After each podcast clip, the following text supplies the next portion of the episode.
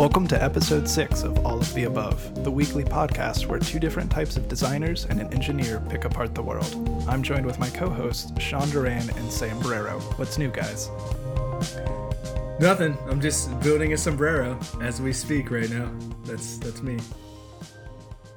I'm terrified based upon the pictures I've already seen. Oh, there's pictures? Yes. Here, I'll drop one over to you. Oh, this is going to go on the internet. Yep. You have no choice. That was my plan. Ah, beautiful. All of the Above Instagram account. that's why we do have an Instagram, don't we? Yeah, that's why it exists. For sombreros, homemade sombrero. How do you even? What are you making a sombrero out of? Foam. Sam, paint us a, as they would say on some podcasts, a word picture for our listeners. Yeah, so there's a sheet of foam that we're kind of rolling over and putting it as like a cone on your head, or a cylinder, as you would say. And then there's going to be another piece, kind of like the flaps that go out the side and then up the top, and it's going to connect at the top and just look like a huge hat. And it's going to be the best hat ever created. And this was all inspired by something called the Foambrero, which Sean sent to us, which we'll also have to include in the show notes for everyone to look at. Wow, I didn't know that you'd go through with it. Yeah. I just sent it because it was like the first hat that I found. Well, now that we've already started the show by being derailed, do we want to introduce the topic, Sean? No. Okay. Well, it was a good show, guys. We can keep talking about the Foambrero. Nah, I feel like we should explain ourselves a little bit. Like, today is it's a Tuesday after we recorded like 5 episodes and released them onto the world. So like we record those all in a batch, and then this is today. We didn't know what the hell we were doing, and now here we are on top of the world. Don't know what we're doing. I feel like we figured it out now.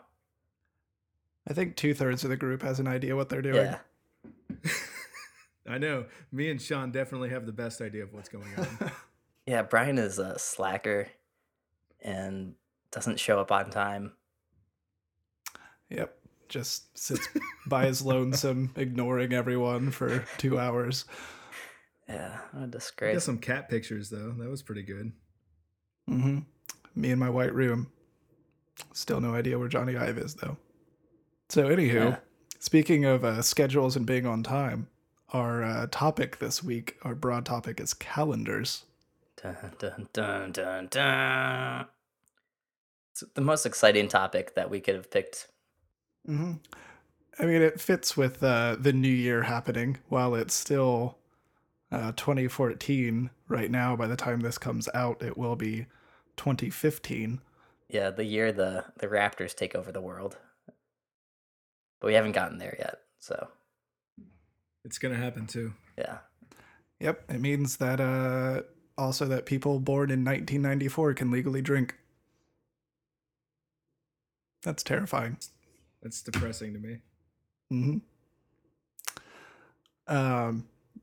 So we'll, for those that are just joining us, what we do on the podcast is we take this major topic, and then we will each discuss it from our own perspectives of design or technology. So me being an instructional designer will often take a stab at the topic from the perspective of education and how design relates to this topic and how that topic relates to education. And Sean, do you want to talk about your perspective on things? I will look at things as they work and how you feel them. That was very powerful. And then Sam Brero, you'll be taking a look from the perspective of engineer, is that right? Yeah, I think so. I think that's what I'm going to portray this week. So, okay. So with the sombrero, did you put it together, or are you just having Betsy do it all? Well, the whole plan was for me to come over here and just use Betsy's hot glue gun. But as we're doing this podcast, I am watching her put together this sombrero. And it's quite funny because she has some very strong words that she's not saying out loud. Sometimes they come out very inappropriately, too. And she's such a sweet Christian girl. Right? So every once in a while, you'll probably hear her voice. Yeah, oh, yes, we hear the whisper in the background. Like she's struggling. Oh, Betsy. Do not disturb, Betsy. Cool. Well, that answers that question. So, calendars, dates, times. Brian. You want me to jump into this? Because we've derailed like 12 times. I didn't know if we were actually doing it or not. I'm pushing you off the cliff. You just like roll down. Roll down the hill. Okay, I can't like base jump. All right. So the sort of point that I want to look at actually relates to the way that we schedule classes or how we should perhaps not be scheduling them. So many of us probably recall going through school with a specific calendar or some sort of syllabus that told us an exact time and order in which we were going to learn something.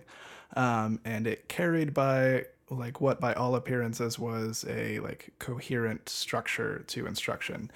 And many of us, if we were asked to sit down and like plan a class, we would probably start by first identifying the topic, of course, and then actually creating a schedule. But some in the field of instructional design have actually started to question this approach, and they're suggesting a new strategy that essentially holds up a middle finger to the calendar and the syllabus. So for those that are presenting the bird, they are fans of a concept in instructional design known as constructivism.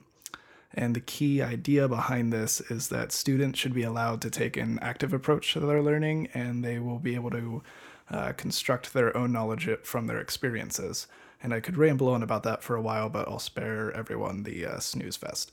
So I want you guys to consider this. Imagine instead of creating a specific calendar that tells you when things will be taught and learned, what if you just identified the subjects that needed to be learned and let the students discover those in an organic manner over time? So Sam and Sean, since I know you guys are both ones who tend to actively seek out your own information, what do you feel the advantage or disadvantage of turning our backs on a strict calendar of events in the classroom would be? I'll take this one for the team, Sam. All right. Okay. Yeah, you keep going. So, Mr. Brian Brush, I have a couple questions. Okay. Yes. So is this sort of like the Montessori way of doing things?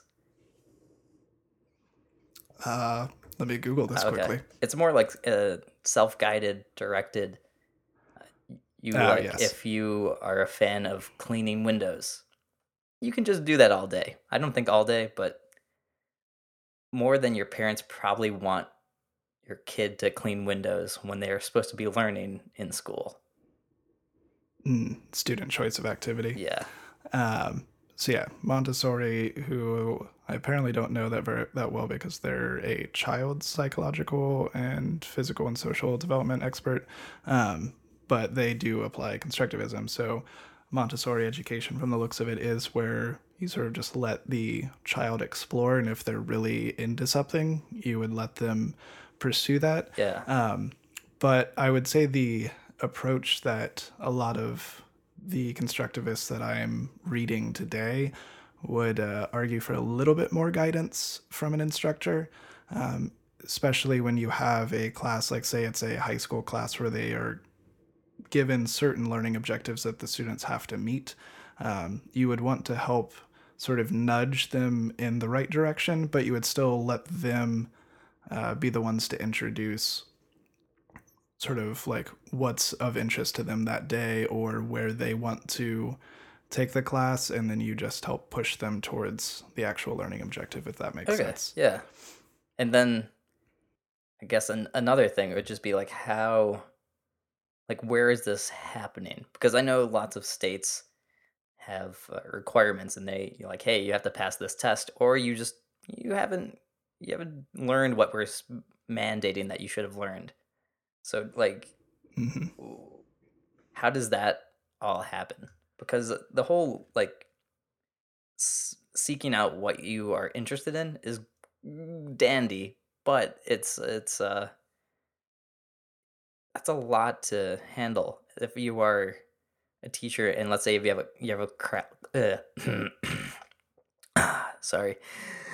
classroom of like 30 kids, like, and they are all in different nooks and crannies. Like, how do you do that? Mm-hmm. And that's where there's, and I'm actually a big critic of this approach, but that's where a lot of people would say that you aren't just giving them like complete free range. You're still trying to utilize discussion and keep it oriented around the appropriate topic, but allow them to be the ones who initiate conversation. So say you have X, Y, and Z that you need to accomplish within a course. And you, in traditional learning, would structure it in that order of X, Y, Z. But with this approach, it would be students come in and they start talking about something that's related to Z. Well, then you can just jump in and start helping them think more deeply about that, instead of being so focused on telling them to wait to talk about Z because today you're supposed to talk about X. Yes. Sort of like a... I have no analogy, but I understand. That's all right. And there's also the concept of the flipped classroom, which is being thrown around a lot, which is where you have this exploration and free discussion in the class, and a gifted teacher who's helping facilitate the conversation, but isn't like crushing that sense of exploration. And then outside of the classroom, you have more structured assignments that guarantee they're hitting on those specific things that you would have traditionally lectured about in the classroom. Yeah. That just sounds so happy to me. Like, you get to do all this stuff, and then when you're in here, you're with me. I know lots of stuff, and then we can explore all this other things, which you can't really do outside of the classroom, because it depends on like your parents or whoever you're living with and their free time. Yeah, mm-hmm. I'm a fan of the flipped classroom. I don't know how successful it is, but with the internet and how you can just look up stuff, it doesn't make any sense to have that happen in the classroom as much. Yeah. And it's often like a shame to have a incredibly gifted professor who's just spending all of their time lecturing on what could be read via textbook or understood through just like an e-learning lesson outside of the classroom, and instead having them be able to really like explore thoughts more deeply and encourage discussion and challenge students to think in things in a newer, different way. Yeah, and with this information, how much of it actually has to be retained nowadays? Since we have repositories of information everywhere, why do we have to worry about what they're learning? Why not, instead of worry about like what they're teaching them, why don't we teach them how to utilize information as they receive it? Yeah, I mean, there's a lot to be said about that versus like rote memorization, where they're just forced to sort of learn a list of things and then be able to repeat them verbatim. But there are also a lot of benefits to actual like retain. I don't know the word I want, but actually keeping all of that knowledge and knowing when and how to apply it. For example, think trivia. Of how... Well, you have trivia, but that's like useless information, which is why it's called trivia. I feel like Alex Trebek will have a lot of things to say to you about that. Well, Trebek can suck it. But wasn't think there an SNL skit? Suck it, Trebek. Exactly. That's what I was referencing. Yeah. But like, Sean, you were talking about how you have been doing voiceovers for a lesson on safety. Oh my God. So say there was like a bunch of mechanical equipment, and if somebody doesn't know like when they see a certain error warning pop up to immediately hit a set of switches to shut things off, if they didn't have that built into their system where it was like thoroughly known, and was able to be recalled at any time, then that would be a problem. versus just trivia where you can always look that information up later. Yeah, the whole safety thing, you have to, it's all by the book. Like if it's not like spelled out exactly, then it's like, oh, well, you're not in compliance with the law, and well, you're in deep doo-doo. Yeah. So yeah, some things aren't like, oh, you should just explore and just pick and choose what you sort of want to learn from this hazardous waste material with Ziploc style ceiling storage bags, which I think I've said, I don't know how many times. It's a bit ridiculous. And hazardous waste totes. That just sounds like a really funny phrase, hazardous waste totes. Oh, yeah. And there's different kinds. So that's also incredibly difficult to enunciate. Oh, yeah. I've done the whole course twice because the first time I didn't enunciate correctly. And, well, I now can enunciate like crazy with hazardous waste totes and ceiling, Ziploc style ceiling storage bags. Sorry, Sean. It's okay. I had a sore throat too, so that was fun. By the end, I was just like, and I was all grizzled. Vocal fry. Have you ever pig squealed? Do you know how to pig squeal? Is this a sex act? Are we watching Deliverance? Is that what's happening right now? I'm really. It's probably a good thing Betsy can't hear any of this. Yeah, I agree. It's not very sexual at all. I feel like it would be anti-sexual, post-sexual. It's a. Here, I'll do it.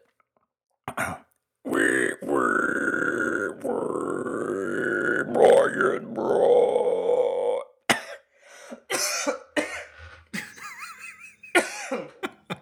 Having a sore throat does not make that easier.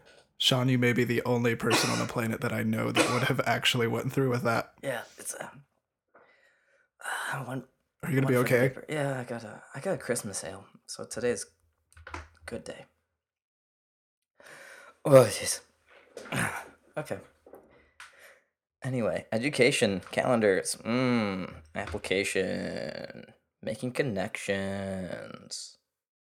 So, since we've talked about doing things sort of out of order and not giving a concern for structure, Sean, do you want to talk about the way that we look at time and how we use calendars for memories and those sorts of things? It's like you could read my mind. Yes, I'd like to do that. Awesome. Yeah. So for calendars, I was just thinking, like, I have a digital calendar that I keep things in because why would I do it any other way? Because it'll be with me all the time. It has the location. It can get me to where I want. It has phone numbers if I don't even know how to get to the place or whatnot. But my mom still keeps her like paper calendar, and she gets one from the school every year, like the high school, and that's what her calendar is all the time. And then you could just she keeps them so that you, it's weird because you can look back and then see like exactly what's going on or what had gone on in the year past and be like, oh yeah, that is when I had a dentist appointment, or yeah, that's when the soccer game happened. So it's a bit weird because with a digital calendar, I don't really go back in time to look at what happened.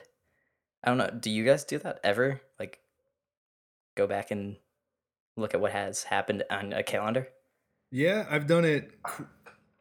I did it quite a bit with the job I have now, because I have to go back and actually like look at when I talk to people or different things like that. So it's kind of like note-taking for me at a point, just to have a list of dates in the past that these things have happened. Yeah, and I don't know, it's one of the things that I actually like struggle with in terms of social networks is everyone talks about the value of like having the ability to go back and look at those sorts of things, but I don't really do that. And I think people have even realized that it's not that common maybe for this generation. And that's why apps like Memento and Time Hop exist that like randomly remind you of events in the past, because it does seem like we don't actively look back that often unless it's for a specific need, like how Sam has to look back for notes pertaining to work and things like that. Yeah, it's not like a natural activity unless you're like bored and you're like, just looking at old photos. Or I know a couple, at least one friend that like he gets drunk and then he just looks at ex-girlfriend's pictures and then just cries into like a Jerry Garcia ice cream. Oh my goodness. Yeah. I feel like we need to take this friend out for a drink sometime. I know. It sounds like we probably should take this friend out to a drink. Get him, I don't know, acquainted with the world. No, I feel like he has enough drinks. Okay. Does this friend listen to the podcast? Probably not. Maybe. Okay. It's a good question. Okay. I don't even know if it, I don't know. Could be. Sorry, that pig squeal really just punched me in the throat. Keep that in there. Yep. Keep that in there. Yeah. So it's a bit weird because I know Hillary, my girlfriend's grandma, they did the same thing my mom did, just kept the calendars, and then it was like, hey, it was sunny last time this year, just as a way of keeping a weird-ish diary that isn't really personal. It's more just conversational and environmental, I guess. Or you can have it and be like, oh, yeah, boy, those Johnson boys sure did put on a razzmatazz knee-slapping good time at the Sadie Hawkins dance in the basement of that old Jenkins place in June 15th, 1992. I don't know why they'd talk like that present day, but I feel like that could be a memory that could have happened. That actually does kind of remind me, I wonder like if we are perceiving time differently for our generation than previous generations, because like my grandpa is always able to say like, oh, well, in June of 1964 I was out doing this, and like he can recall months and years a lot more like specifically as to when events happened. Whereas me, like if somebody was like, oh, I saw a picture of you at this restaurant, when did you go there? I can't remember for the life of me. Yeah, it's more based on, I can remember events by things that have, well, I can remember time by events, but not the actual, like, time and date of it. Which is, I don't think it's... Yeah, maybe we don't remember these things because it's so easy for us to go back and access them that we don't really care to retain this information like they did when they didn't have all these things to record information with. Do you feel there's any like potential negative to that? Oh, I think there's potential negative to everything. Things like this, just, I don't know, memory. Just, we don't retain memories like we used to. And this is a whole nother conversation about technology and being in the moment. It's, yeah, actually that would be a good topic for sometime in the future. Yeah. Prosthetic knowledge. That's I don't know where I've heard that, but it feels good. Like it's things that you don't know, but you can easily find out. Yeah. That actually, I can't remember which like Greek aristocrat it was. But there was a guy who, instead of memorizing a lot of information, as most people did during that time, he just had his slaves and servants become experts in various topics. And whenever he wanted to know information about something, he would just go to the person who he knew he had assigned that as their area of expertise and would make them repeat things back. And it's sort of like a early concept of the internet. I sort of like that. It's you have a potato czar, and he's like, you are the man with the potatoes. You know all the potatoes. And then you'd have like a chocolate czar, and yeah, I'd have so many czars, and they would have to be called czars because that's the best title. That'd be fun. I like this. I want to have czars everywhere, just all over my house. I want to have them in closets. Like I open up a closet to talk to one of them, and I don't want there to be a lot of room in there. I just want it to be like I open it up and that's the only person. This is the. It's getting kind of like potentially creepy slave-like again. But they're czars. It's a bit different. Yeah, they're czars. They're not slaves. Okay, we just confine them to a Harry Potter lifestyle. They can. I feel like they can still do whatever they want. It's just when I want the czar's information and input, the czar has to deliver. It's like an unspoken rule. Yeah, and when they deliver for me, they have to be behind the door that I assigned for them. That would keep me on my toes. Just like, at any time, you can open the door, and I have to be there.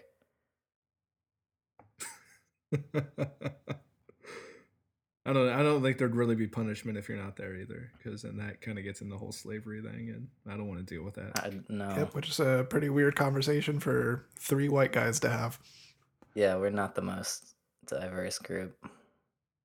Yeah. No. But to pull us back sort of on the topic here slightly, Sean, you had in the show notes a link to a pretty interesting article about how different cultures understand time. Yeah, Americans are screwy. That's the too long didn't read version. Americans are weird as how we figure out the flow of time. It's more linear and sort of cyclical. It's just past, present, and future. While other people, when I say people, I mean like different countries and oh my god, pig squeal. Oh jeez.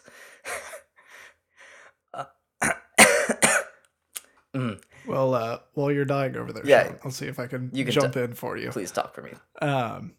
So there were. When I was reading through this article, I was trying to see a reference to a couple of things that I had actually learned when I was studying linguistics for a little bit. And they didn't bring it up, but there were a couple of cool things in terms of how cultures perceive time that I had learned through just studying language. So there's I think it's pronounced the Aymara language. And it has in its language a pretty interesting way of viewing time, where all of their discussion of the past or the future is flipped versus ours. So when we talk about the future, we always think of it as like something ahead of us and something that we're moving towards. Whereas when they think of the future, they think of it as something that's actually physically behind them. And all of their language communicates in that way, almost suggesting like, of course the future's in behind you because you can't see it. So you're backing up into the unknown. Whereas the past, you can always look out onto it and recall it. Yeah, no, that's like dead on. It's just that, yeah, exactly. Different cultures have like the way they think about time is shaped by their language. And then that shapes their culture, and the culture shapes that. So, like, I believe is the Japanese, there's no, like, future tense. I believe I'm getting that right. So, no, there's no past tense. I don't know. Is it similar to, like, the Hopi time controversy? What is that? It's another like linguistic debate about how some languages don't necessarily have words that communicate past, present, or future. So since the language doesn't communicate time through stuff like its verb structure, does that mean that they don't have a perception of time? Or is their perception of time something that, since we aren't native speakers of that language, we'll never be able to fully understand? Sort of. Yeah. Okay. I just know it's like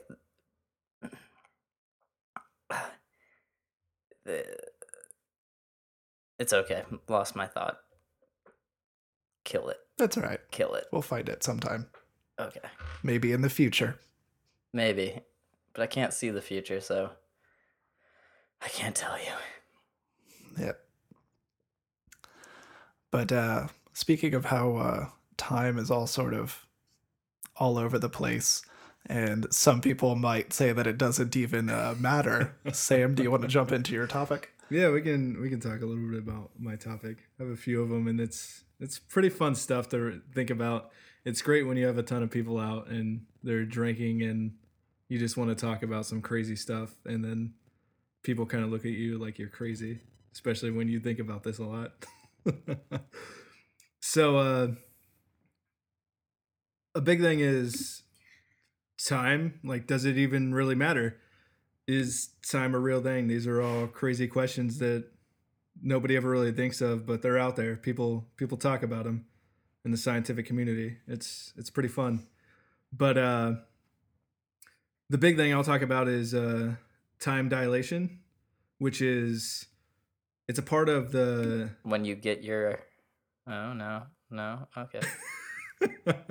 You get your time dilated. You know, you go to the doctor and they put drops in your time and then it dilates it. Yep, that's my thought. I remember, hey, Brian? Yes? You remember when I lost my thought? That, it just ended up in Sam. It ended up a different one. Yeah, it changed. You guys always did have a special relationship with each other. Yeah. Yeah. I mean, I'd love to be one of your closet czars. That's okay. I mean, which one would you want to be? Like, what czar? Could I be the... I don't want to be like a one that you use all the time, because that's really stressful. I'd like to be... So you're like a specialty czar. Bedsheet. Yeah, your bedsheet czar. You don't really change that much. Maybe every once in a couple months, maybe, if we're lucky. Once a year, maybe. Maybe, yeah. So I'll be your bedsheet czar. Yeah, you can always count my threads on the bedsheets. That could be like your... I'll get you high counts. Fun thing to do. Yeah. Nothing lower than 4,000. Not in this house. Yeah. Not 3,000, get out of here. Yeah. I got a czar for that. He's going to take care of me. Yeah. This is a 2,000. What do you do? Are you smoking drugs? Get the fuck out of here, man. Get the fuck out of here. I can bleep it. That's okay. Don't worry. I'm a czar. There you go. You can be multiple specialties. So you can specialize in... Ooh, multi-czar?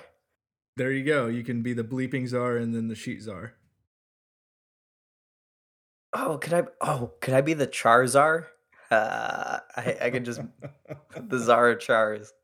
That reference makes me so happy. That's awesome. Okay. Anyway, dilate your time. All right. So post haste time dilation, which is the actual difference between two events, the elapsed time of it, as measured by like different observers out there. So this really comes into play in like more like gravitational terms. But if you really think about it, time dilation could be for any two different observers.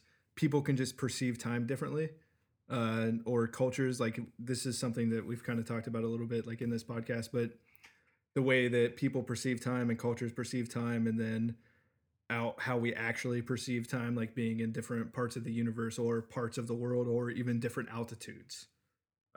Time's always different because gravity has a little bit to do with time, which kind of falls under the theory of time, which is just a philosophy. And this is all really high level stuff. Wait. Yeah, how could a theory of time be a philosophy? It's just the philosophy of time, like the B theory of time. Okay. Yeah. So you have eternalism, which is pretty crazy in and of itself, but it's talking about how time is equal, like equally real for everybody. So is time like an actual thing? And then you have fourth dimensionalism, which is talking about time going through space. Like, is this actually something that can travel through space? Because a lot of people will say like, oh, space and time, like they always put those two together. But when you have things like time dilation, what if you're so far away from gravity, there's no gravity, like is time actually moving, since gravity and time are kind of hand in hand. So if we get so far out in the universe and there's nothing out there, if that is what's out there, when we get beyond anywhere we've ever seen, is time actually happening or is there no time? And then it kind of, yeah, it gets pretty crazy if you really think about it. And it's fun to talk about with people. So everybody should just go in and read books on general relativity and become the lover of Albert Einstein, because he's a pretty crazy person when it came to thinking up all this crazy stuff inside of his head and then proving it to everybody through equations that still stand today. See, I always try to get into these sorts of things and then my head just hurts.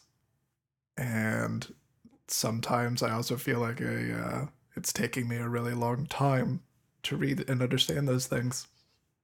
Yeah, and there's so many branches for this, like just the theory of general relativity, like the things that branch off of it. It's just, it's ridiculous. So if you're focusing just on general relativity, you're going to have so much knowledge of, basic knowledge of many things. And then people actually specialize in one of those many things. And it just keeps going and going. It's just, you just keep digging a hole. Well, I was going to ask with this, even if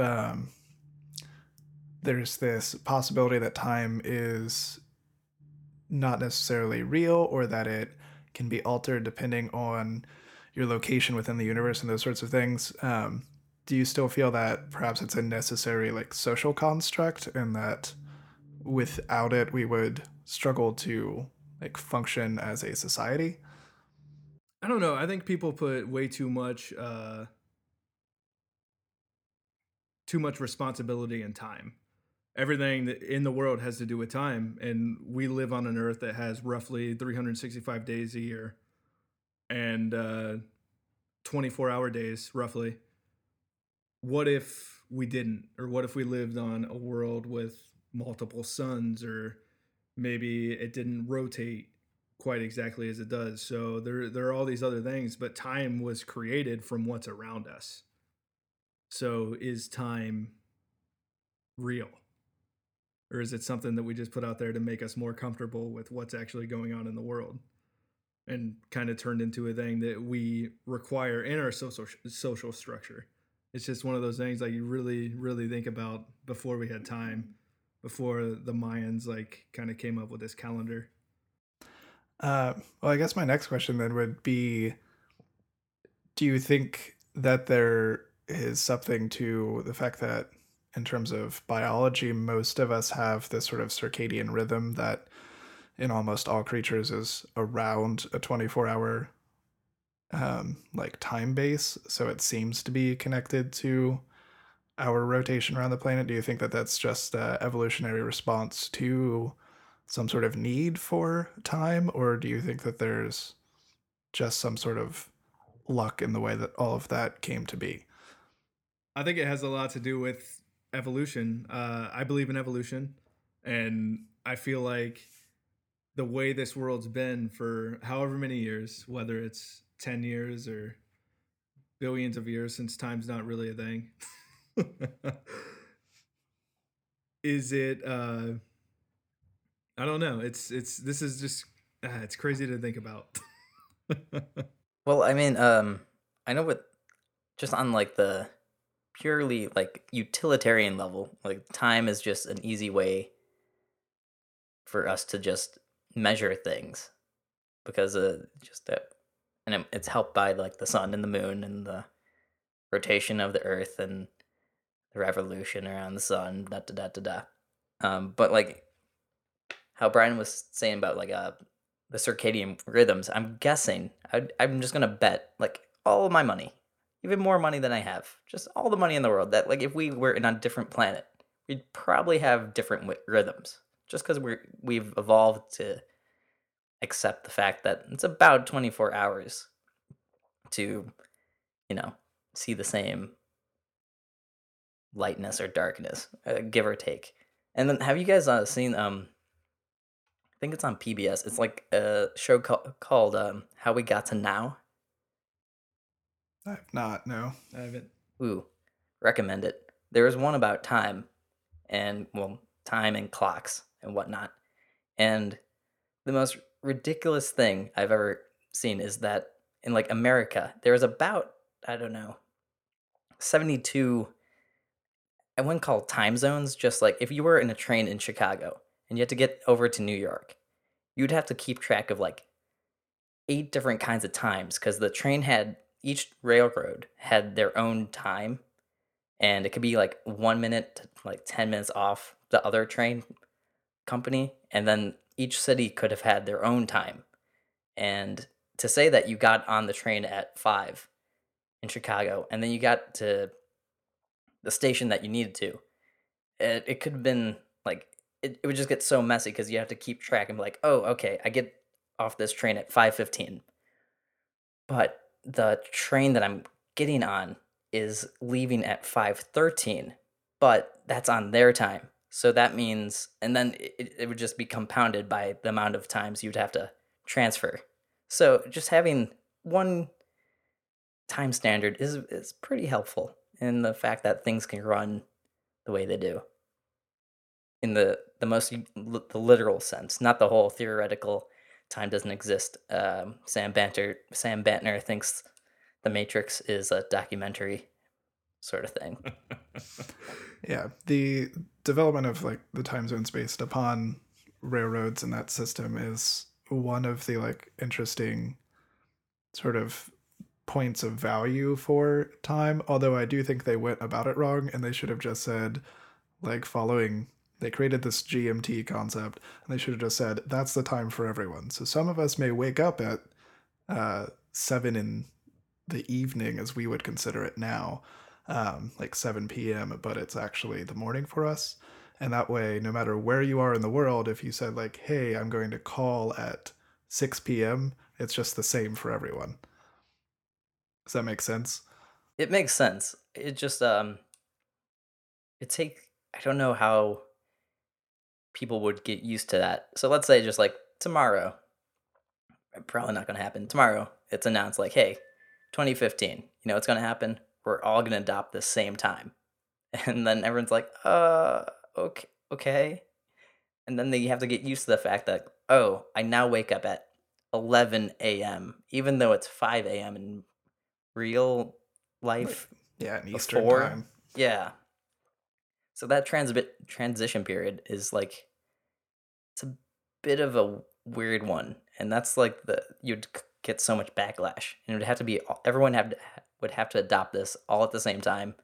And there wouldn't be like anyone going back. Because if there's anyone on the wrong time, it's like, well, you guys are holding out, and I guess we have to still work with you. So we're screwed. Yeah. Like, I don't think it's ever going to happen, but I still wish that's how it was. Yeah. I mean, we could kind of do what a few states in the U.S. are doing when it comes to imperial and metric system, where they have both units at all times. So you have the imperial and the metric, and it's just an education for a few decades. And then all of a sudden, imperial kind of goes away, and then it becomes a metric system.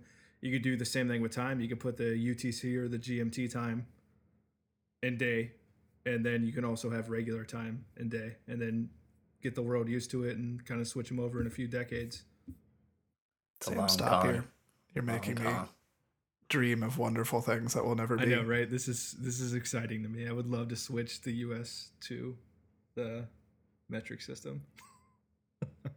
Yep. No more of this imperial bullcrap. Yeah. But did you have any more points for general relativity, or do you think the whole conversation was just a waste of our time? I see what you did there. Thanks. Yeah, I mean, there's plenty to talk about when it comes to general relativity and time dilation. Time dilation is only a small fraction of what general relativity is. But yeah, that's pretty much it when it comes to calendars, just the discussion and philosophy of time. All right. well, now that my head hurts from all of this conversation, I feel like we're all wrapped up. Is everyone in agreement there? Yeah. Oh, yeah. You got me wrapped around your finger, Brian. I'm probably going to have to call Hillary and tell her how you've been talking about wanting to be in Sam's closet, and now you're confessing how you're wrapped around my finger. Yeah, I mean, we can get her on the call. Bring her in. Oh, yeah. All right. We'll put that as the after show. Yeah. So thanks for listening, everyone. You can find us at our wonderful website at www.alloftheabove.audio. That is not .com, it is .audio. Please subscribe to our show, and if you'd like, then go ahead and rate it and review the show. It helps other people find us. And more importantly, we'd love to hear your feedback. So head over to alloftheabove.audio/contact to get in touch however you'd like. If you're interested in visiting sites that go more in depth with what we talked about, point your web browser to alloftheabove.audio/episodes/006. And until next week, keep on dodging the IRS until you die.